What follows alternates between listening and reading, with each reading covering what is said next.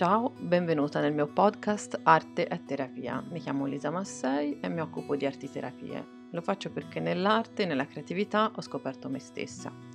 Per lavorare con me non è importante essere artisti, pittori, artigiani o creativi in genere. In verità la mia filosofia è che tutti possano tenere un lapis in mano e disegnare infatti significa tracciare segni. A volte quando lo dico le persone sgranano gli occhi, ma è davvero così. Se liberi la mente potrai riscoprire la tua creatività quella quotidiana fatta di piccole cose, gesti, pensieri leggeri e profondi. Il mio sogno è che arte e creatività possano costellare ogni persona e ogni famiglia e la mia missione è affiancarti in questo cambiamento di benessere quotidiano. Se vuoi seguirmi mi trovi sul mio sito www.lisamassei.it oppure sui social.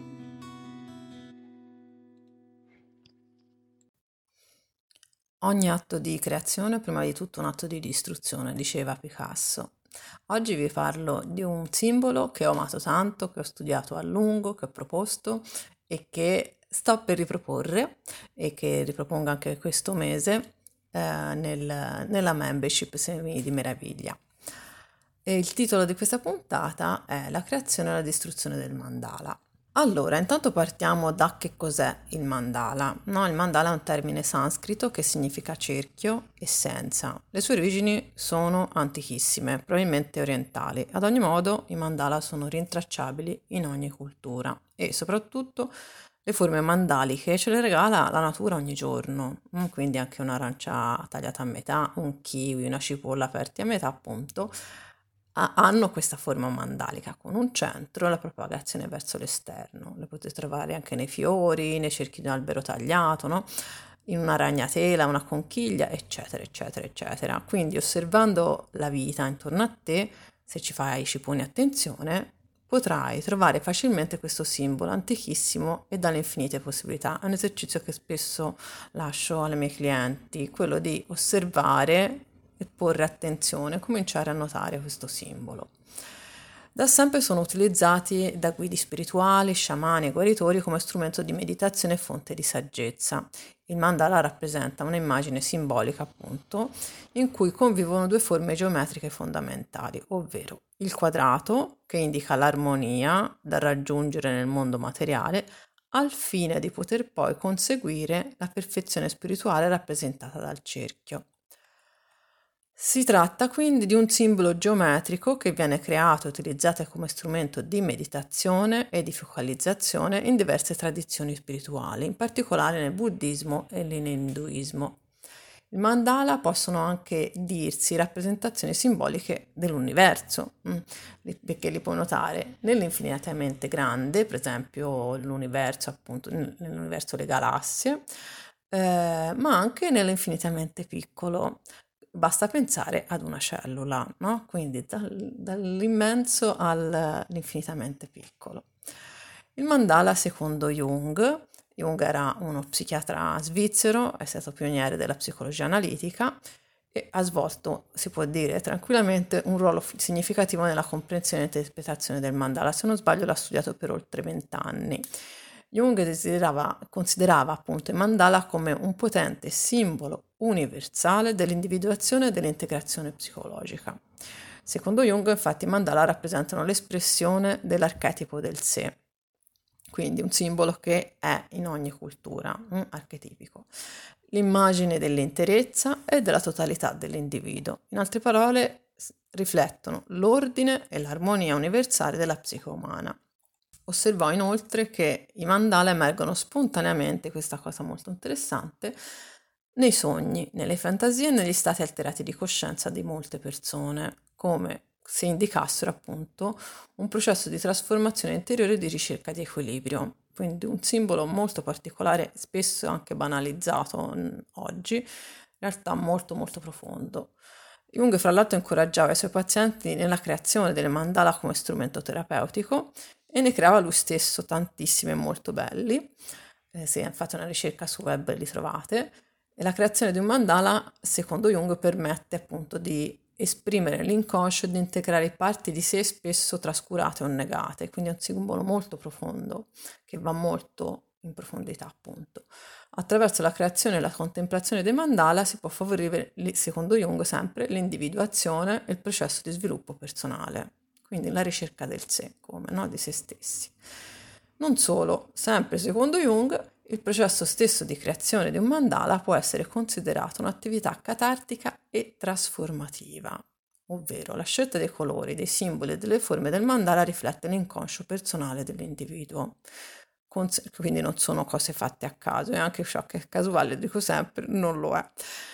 Questo consente una maggiore consapevolezza di sé e delle proprie dinamiche psicologiche, quindi è un bellissimo strumento terapeutico anche da poter utilizzare sia in, in seduta, no? in un colloquio psicologico, ma anche eh, volendo nei laboratori. Eh, queste dinamiche infatti possono essere lette interpretate o autointerpretate a seconda dell'approccio dell'operatore, ad esempio nel mio approccio io non ti do un'interpretazione ma ti facilito nella tua interpretazione. No? E, in più possono essere discusse in seduta o durante un laboratorio espressivo anche in gruppo, no? quindi c'è anche eh, questo aspetto di gruppo che lo, re- lo può rendere ancora più interessante.